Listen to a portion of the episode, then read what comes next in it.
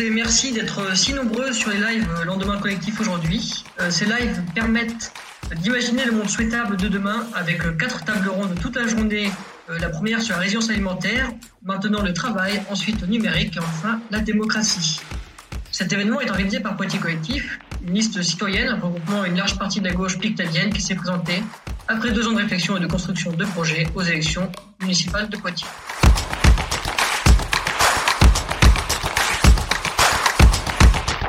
Cette table ronde qui parlera du travail en ce 1er mai, journée internationale des travailleurs et des travailleuses, nous avons la chance de recevoir Olivier Bouba-Olga, professeur des universités à Poitiers et président du comité d'évaluation de l'expérimentation Territoire Zéro Chômeur. Nous avons aussi le plaisir d'accueillir Julien Raymond, secrétaire général adjoint de la CGT et euh, travailleur dans un centre d'appel Aquitel. Pour représenter la liste Poitiers Collectif, autour de la table, nous avons le privilège d'avoir avec nous Clémence Pourroy, candidate Poitiers Collectif et ancienne directrice d'une association d'insertion par le travail. Bonjour à tous les trois. Bonjour. Enfin, je m'appelle Maxime Pédebosque, je suis là pour vous servir et animer cette table ronde.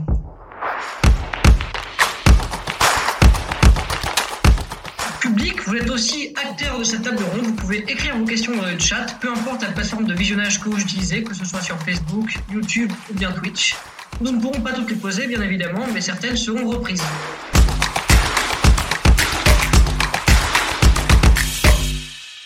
Euh, pour ouvrir cette table ronde, je souhaiterais avoir votre avis sur les questions qui servent de titre à cet événement. Y aura-t-il pour vous un monde d'après pour le travail?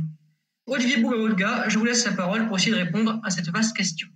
Bonjour, euh, oui, euh, question, question pas simple. Peut-être une euh, première, un premier élément de réflexion.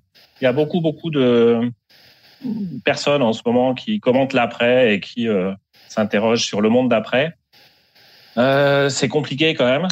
Et c'est souvent, je trouve, parfois des gens qui, comment dire, nous racontent le monde de demain qu'ils souhaiteraient voir advenir et donc, on est moins dans euh, qu'est-ce qui, que sera demain que qu'est-ce que j'aimerais que demain soit. Et, et donc, on, voilà, c'est, peut-être un petit avertissement à prendre avec beaucoup de recul, à beaucoup de pincettes, euh, quand on a des affirmations fortes sur un, un changement radical.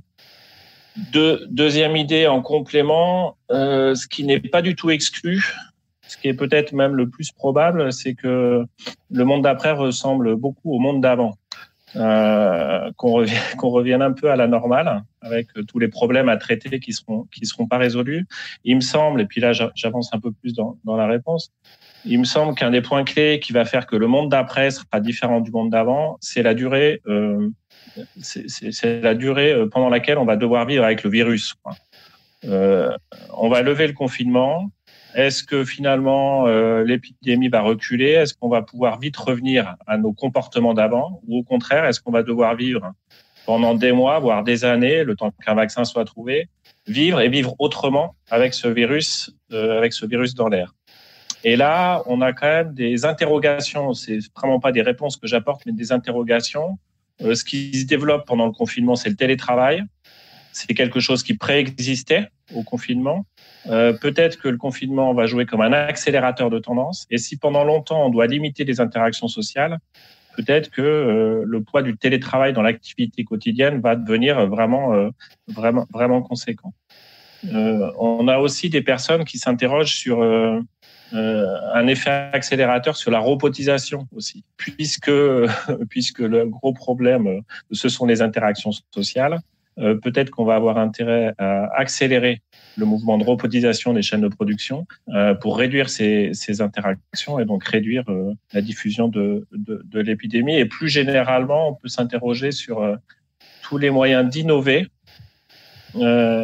pour continuer à produire continuer à servir les gens en réduisant au maximum les interactions génératrices de diffusion du, virus. Voilà quelques premières petites pistes. En tout cas, il y a des choses à, il y a des questionnements autour télétravail, robotisation et innovation organisationnelle dans les entreprises pour, euh, pour vivre avec, si on doit vivre avec longtemps. Très bien. Euh, merci, Monsieur Olga, de nous avoir présenté votre vision sur le futur du travail euh, qui doit être géré avec la crise sanitaire qui va continuer dans le temps. Euh, je me tourne vers vous, Monsieur Edmond. Euh, votre vision du travail et de son futur en tant que syndicaliste est sûrement différente. Alors pour vous, y aura-t-il un monde d'après pour le travail? Effectivement, euh, on souhaite qu'il y ait un monde d'après. Souligné euh, auparavant, c'est qu'on on a un vœu effectivement qu'il y ait un monde d'après, que l'épidémie soit un déclencheur d'une prise de conscience, puisqu'on se rend bien compte que l'épidémie, le confinement, a déjà un impact sur le, questionnement des salariés par rapport à leur propre travail. Qu'est-ce que, qu'est-ce que mon travail fait? Qu'est-ce que mon travail produit? Est-ce que mon travail est utile? Est-ce que mon travail a, du sens? Donc il y a pas mal de gens qui commencent à se poser des questions et à, se remettre en, cause par rapport à ça. Donc ça, c'est déjà pas mal parce que nous, on travaille justement sur le sens du travail. à la société, on est convaincu que le, le travail, c'est pas quelque chose d'anodin, c'est quelque chose d'éminemment poétique et euh, d'éminemment influent dans la vie de tous les jours. Et donc de laisser la main euh, du sens du travail euh, au capital, ça nous pose problème. Donc on préfère que le sens du travail revienne dans les mains des travailleurs qu'ils se posent eux-mêmes la question de pourquoi ils travaillent, qu'est-ce qu'ils produisent et dans quel sens ils le produisent. Et ça aura un impact sur le monde d'après. C'est le, simple fait que les gens se posent la question, ça fera évoluer les choses. Euh, le deuxième élément, c'est la, question du collectif de travail. Donc effectivement, d'une part, il y a la question de la robotisation, euh, d'unité de travail, donc la, la, séparation, en fait, l'éloignement euh, de l'individu euh, du, milieu du travail pour euh, qu'il y ait des productions qui puissent s'effectuer. On peut effectivement craindre que demain, il y ait beaucoup plus de, caisses automatiques dans les grandes surfaces et donc moins de caissières et moins de gens qu'on rencontre euh, à ce moment-là. C'est quelque chose qui est probable, qui risque d'arriver. C'est comme la gestion dans les entrepôts logistiques, d'avoir de plus en plus de robots qui vont gérer les cartons, qui vont gérer les interactions et d'avoir de moins en moins d'humains derrière, que ce soit Amazon ou à la Poste, c'est les mêmes problématiques. Et l'autre élément, c'est la question du collectif au sein même d'un lieu de travail. On, on, constate que dans les entreprises qui continuent de travailler ou celles qui se recommencent à travailler maintenant, que tout est fait pour assurer les conditions de travail, euh, les conditions sanitaires un maximum pour que les gens soient en sécurité sur leur poste de travail. Par contre, c'est au détriment de tout le côté convivial du travail en général. C'est-à-dire que les gens ne peuvent plus manger ensemble, ne peuvent plus covoiturer, tout ce qui faisait le, lien social dans le travail est totalement détricoté. Donc il y a, cette problématique-là qui est à prendre en compte, c'est que on revient malheureusement sur le fait d'avoir un travail que productif et non plus d'avoir un, côté de vie au travail. On, s'éloigne de la, possibilité des gens de pouvoir se, saisir de leur lieu de travail et de, de s'en accaparer et d'en faire ce qu'ils veulent. L'autre euh, élément aussi, c'est par rapport au télétravail, c'est que toutes les, toutes les recommandations qu'on peut avoir dans l'entreprise sur son poste de travail, sur sa posture, sur le fait d'avoir l'écran à tel niveau, bah, tous les, euh, tout ce qui est mis en place sur le, les ergonomes et euh, les petits euh, enfin, le, au travail pour le, le, milieu du travail soit le plus agréable possible, bah, vole en éclats du travail. Parce que finalement, on travaille de briques et de broc chez soi, avec un PC sur une table qui est trop basse, des chaises qui sont pas adaptées, puisque c'est des chaises de salon il n'y a pas de travail. Donc on a aussi tout ça qui est, qui est cassé. Et euh, il restera tout ça à, à, à reconstruire parce qu'on va avoir des gens qui sont en télétravail, qui sont très bien, qui sont contents d'être chez eux, d'être au travail, mais qui au bout d'un ou deux mois auront mal au dos parce qu'ils sont mal assis. Quoi. Donc c'est aussi à prendre en compte. Mais il y aura un monde après, c'est sûr, avec toutes ces conséquences. Euh, merci beaucoup de ce, que, de ce que tu viens de nous, de nous exposer. Euh, pour finir sur le tour de table, je donne la parole à Clémence Pourroy, qui est candidate petit collectif. Clémence, c'est à vous. Oui, sur, sur la question du monde d'après, moi, le, le, terme monde d'après m'interroge un peu parce que je suis pas sûre qu'il y ait une logique vraiment avant la crise, après la crise. En fait, avant cette crise sanitaire, on était déjà dans une logique de crise hyper forte, une crise sociale, une crise écologique majeure. Et euh, ça, déjà, ça nous force à revoir nos manières de produire, de consommer et donc de, travailler. Donc euh, là, la crise, elle est aiguë et vraiment, elle nous oblige à le faire. Mais euh, en tout cas, je ne sais pas s'il y aura un après, mais peut-être un continuum euh, dont on peut espérer que ça soit pas juste une, lente dégradation. Quoi. En tout cas, pour moi, la crise, elle interroge le travail à, trois niveaux. La première, c'est, on en a un peu parlé déjà, mais c'est le renversement de la hiérarchie des normes et l'utilité du travail. Euh, dans le monde d'avant, si voilà, euh, on avait quand même un peu l'idée qu'un footballeur, ça avait plus de valeur qu'un éboueur, quoi. Et aujourd'hui, en vrai, qui c'est qui nous permet de vivre? Bah, C'est les éboueurs. Et donc, il n'y a plus de raison que la rémunération, la valorisation, la reconnaissance du travail soit fondée uniquement sur des compétences personnelles très techniques, très pointues, euh, mais plutôt sur un, une dynamique un peu collective et, de service et de ce qui nous lie les uns aux autres. Quoi. Euh, et ça, ça interroge pour moi vraiment euh, ce qui fonde la valeur du travail et je pense qu'on pourra peut-être en discuter. La deuxième chose, c'est qu'effectivement, il y, a Bruno Latour là, qui disait récemment qu'il ne faut pas gâcher cette crise. Et c'est quelque chose que je trouve important, c'est-à-dire qu'on a une occasion qui est un peu dramatique, mais qui peut nous permettre vraiment d'engager la transition écologique. La transition écologique, elle passe par deux choses. La première, c'est une transition individuelle. Le temps, beaucoup de salariés là, qui nous est donné d'être chez nous, de revoir euh, notre, équilibre entre le temps de travail, euh, euh, le temps personnel, la vie familiale, de ne plus passer tout ce temps qu'on passe dans les transports et qui est quand même pour beaucoup du temps perdu et puis accessoirement de la pollution, etc. Tout ça, ça peut être un temps d'introspection. C'est une introspection qui peut être un peu douloureuse parce que en fait, on est clairement remis en cause dans notre utilité. C'est-à-dire que si la seule chose qu'on peut faire pour être une société, c'est de rester chez nous, bah, à quoi ça sert d'aller travailler le reste du temps? Mais en même temps, je pense que ça peut nous permettre aussi de poser des choix, euh, de revaloriser d'autres choses et de remettre le travail à sa juste place, qui n'est pas euh, une place qui euh, est l'essentiel de notre vie. C'est un endroit hyper important de socialisation, etc. Mais ça reste un des endroits de nos vies. Il y en a d'autres. Il y a de l'engagement qu'on peut faire en association, en politique, etc. Donc voilà, replacer un peu individuellement, en tout cas, le, travail à notre place. Et le deuxième volet de la il est nécessairement politique, collectif. Et là, pour moi, c'est la question de quelle réponse on va euh, avoir quand on va faire face au chômage de masse qui commence déjà à, arriver là. Euh, est-ce qu'on va être dans une logique de redémarrage, de, repartir comme avant, ou est-ce qu'on est un peu innovant, un peu courageux Est-ce qu'on fait des choix de société qui ne euh, nous mènent pas droit dans le mur pour à la fois aller vers une société de croissance en admettant que la croissance est un mythe qu'il faut abandonner, et en même temps sans abandonner l'emploi parce que dans cette société de post-croissance, il y a de la place pour de l'emploi pour tous, pour de l'emploi digne, etc., qui laisse personne, euh, qui laisse personne de côté. Donc voilà un peu pour moi les enjeux que cette crise pose euh, en termes de, travail.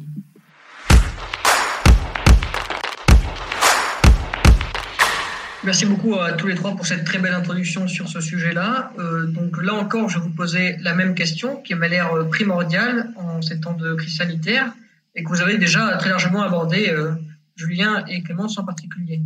Euh, aujourd'hui, le chômage partiel, il touche euh, un travailleur sur deux euh, en France. Beaucoup de Français se rendent compte que leur, travail, comme vous l'avez dit, n'est que peu, si ce n'est pas utile à la société. Donc, vous avez déjà commencé à réfléchir si c'était une bonne ou une mauvaise chose. Et il faut aussi réfléchir à quelles leçons on doit en tirer sur la notion même de travail. Est-ce qu'on doit changer cette vision du, monde où on a besoin de ce travail-là? Je vais changer de sens et laisser Clémence pour y répondre en première. Effectivement, j'ai commencé à l'aborder, c'est-à-dire que la, c'est vraiment la question de, l'utilité. Mais aujourd'hui, euh, le marché du travail attribue une valeur en fait plus importante aux gens qui, portent une compétence unique, une compétence qui est recherchée. Si je reprends l'exemple du footballeur, j'ai rien contre le football, je précise. Euh, mais si on reprend cet exemple-là, si un Kylian Mbappé est bien mieux payé qu'un éboueur dans une, dimension, dans une proportion qu'on peut même pas se représenter, hein, c'est parce qu'il a un talent unique, un talent qui est rare. Et ça, c'est ce que le marché valorise aujourd'hui. On valorise la rareté. En fait, aujourd'hui, moi, je ne pense pas qu'on ait vraiment besoin de héros. Euh, les gens qui nous font vivre aujourd'hui, c'est même si on a toute, cette espèce de vocabulaire un peu guerrier, etc., j'y crois pas beaucoup. Pour moi, c'est euh, des collectifs. Il n'y a pas un seul médecin à l'hôpital qui vous dira qu'il est en train de combattre le coronavirus tout seul. C'est une chaîne de, personnes, c'est une chaîne de compétences. Et ce qu'on voit, c'est que c'est le collectif qui est remis en avant là et qui peut permettre d'avoir euh, d'avoir cette d'avoir des réponses euh, pertinentes, etc. Et en fait, c'est le fait qu'on mette en place des, chaînes de compétences qui se relient, que le travail nous relie les uns aux autres, c'est ça qui nous permet euh, de créer aujourd'hui euh, de la valeur durable, etc., de la valeur qui soit vertueuse. Moi, je crois qu'un des bienfaits de cette crise, c'est qu'on se rend compte enfin qu'on est interdépendant, qu'on voit tous les gens de service qu'on a perdu l'habitude de regarder, euh, et, notamment tous ceux qui se développent dans les métiers de ce qu'on appelle le care, et qui sont des métiers qui valorisent vraiment une éthique euh, collective, parce que euh, chaque maillon de la chaîne est important. En fait, si on, si on, si on bascule de, de, ce que le marché du travail valorise en termes d'individus, de talents individuels, etc., si on le bascule en collectif, ça amène plein de choses sur le, sur le champ du travail. On ne peut plus justifier des inégalités salariales énormes si on considère que c'est le collectif qui crée de la valeur et pas l'individu. Et euh, je prends l'exemple, par exemple, euh, de, l'économie sociale et solidaire, qui est, je pense, un champ dont on a énormément à apprendre en, termes d'avenir du travail.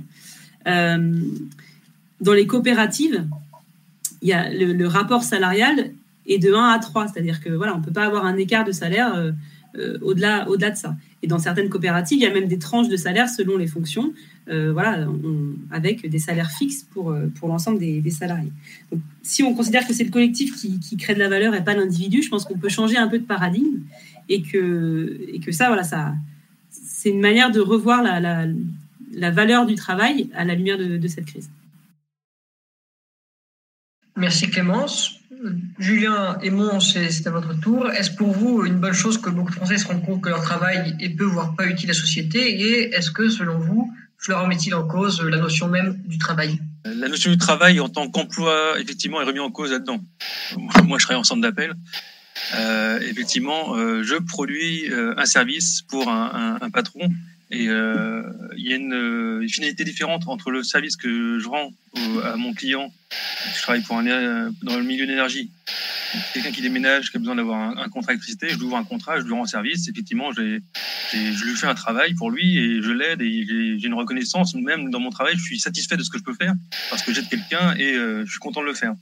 Par contre, mon patron, lui, derrière, il, a une autre rémunération. Donc la, valeur de mon travail par rapport à mon patron est différente de la valeur de mon travail par rapport à, aux clients que je peux aider.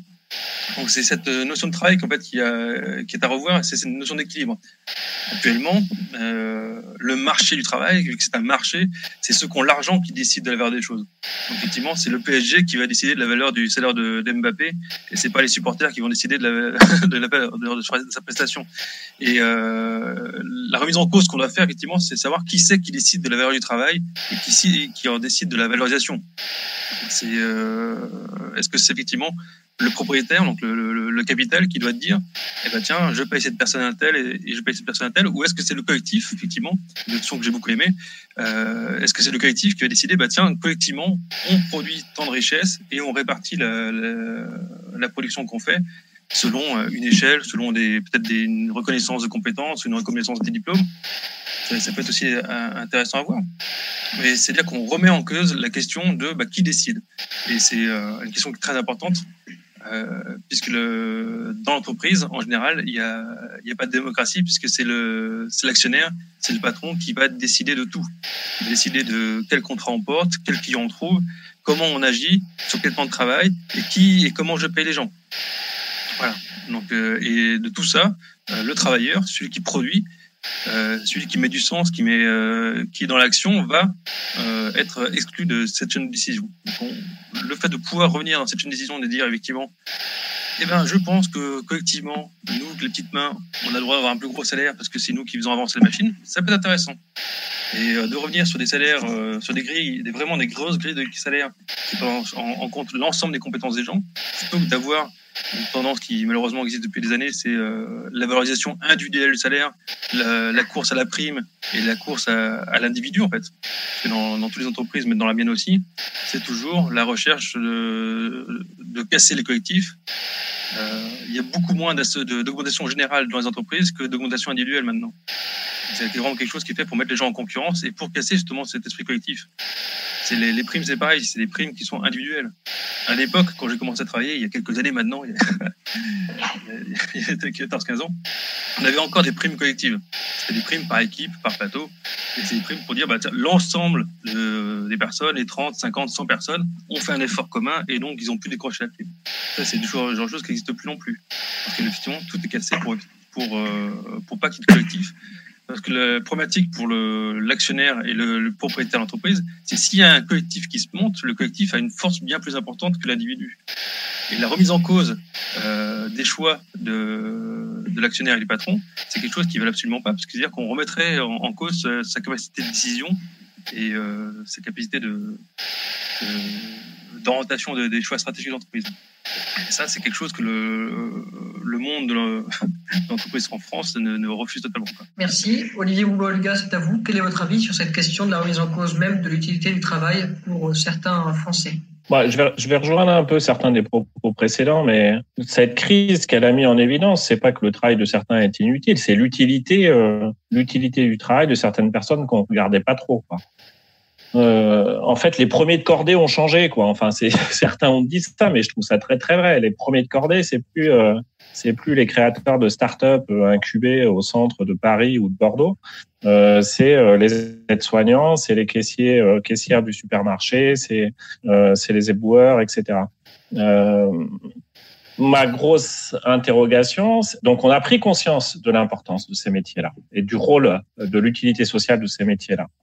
Euh, et on en a pris conscience à une échelle assez importante puisque euh, même Emmanuel Macron, dans ses discours, a commencé à dire bah oui, en fait, les aides-soignants, les infirmiers, les médecins dans les hôpitaux, faut sanctuariser ça. Alors que le discours avant était assez euh, assez à dire on dépense trop pour la santé, il faut rationaliser la dépense, etc. Euh, là, euh, ça y est, maintenant c'est fini. On se dit non, non, c'est des services trop utiles à la société, donc faut mettre le paquet. Et même si ça coûte très cher, c'est pas grave. Donc il me semble quand même que cette crise, elle a remis sur le devant de la scène tout un ensemble de professions qu'on regardait euh, qu'on regardait pas forcément comme ça auparavant. Ma, ma grosse interrogation, c'est est-ce que ça va durer ou pas? Moi, je suis pas sûr. Je suis pas du tout sûr. Aujourd'hui, on loue les mérites des caissiers, des éboueurs. Je suis pas sûr que dans quelques mois, on continue à faire ça. Euh, alors après, euh, si malgré tout, ça reste, ça reste dans les esprits, et si on se dit, il faudrait quand même changer un peu cette hiérarchie des salaires dans nos sociétés, c'est pas simple quand même. Hein. C'est très difficile. Alors on peut se dire que peut-être certaines entreprises vont faire ça pour euh, mieux communiquer, pour s'attirer aussi euh, peut-être les dépenses des consommateurs qui vont se dire ah cette entreprise est louable, justement sur les écarts de rémunération entre le PDG et le top management et puis ensuite les autres salariés. Bon, peut-être certaines vont avoir des initiatives. Je pense qu'il y a quand même une deuxième façon de, de revenir sur la hiérarchie des salaires dans une société, c'est via l'impôt. Là, je vais, je vais, je vais aller sur des discours à la Piketty, mais enfin qui me semblent frapper du coin du bon sens. On a des inégalités de rémunération et de salaire très fortes. On a des inégalités aussi revenus du patrimoine, etc. très fortes. Si on veut corriger ces inégalités et donner plus à des personnes qui sont pas suffisamment justement louées dans la société, ben il faut il faut revoir le système fiscal. Quoi. Il faut sans doute euh, taxer plus un Kylian Mbappé, par exemple. C'est compliqué de jouer sur son salaire, de, de jouer sur, la, sur, le salaire. En revanche, c'est pas très compliqué, quels que soient les salaires des individus, d'adopter un, système fiscal qui, qui va faire qu'on va prélever beaucoup sur ceux, qui gagnent beaucoup, et grâce à ce supplément de collecte d'impôts, ensuite de pouvoir financer, ben, par exemple, tous les services d'éducation, les services de santé, etc. Euh, donc là, il y a, y a des choses qu'on peut faire bouger euh, qu'on peut faire bouger. Alors après, reste à ça. Donc c'est pas à l'échelle locale que ça va se jouer, c'est minima à l'échelle l'échelle nationale, voire à l'échelle européenne qu'il faudrait que des choses bougent. Euh, je serais voilà, je suis assez convaincu de l'utilité de ce, genre de choses je suis pas ultra optimiste sur le fait que ça va bouger à court terme, mais bon, c'est des choses qu'il faut. Après, c'est aux politiques de jouer, hein. Donc là, c'est sûr. Hein. Après, c'est aux politiques de d'essayer de faire pression et puis de remporter suffisamment de suffrages pour que ce type de, de politique soit mise en œuvre ensuite. Hein.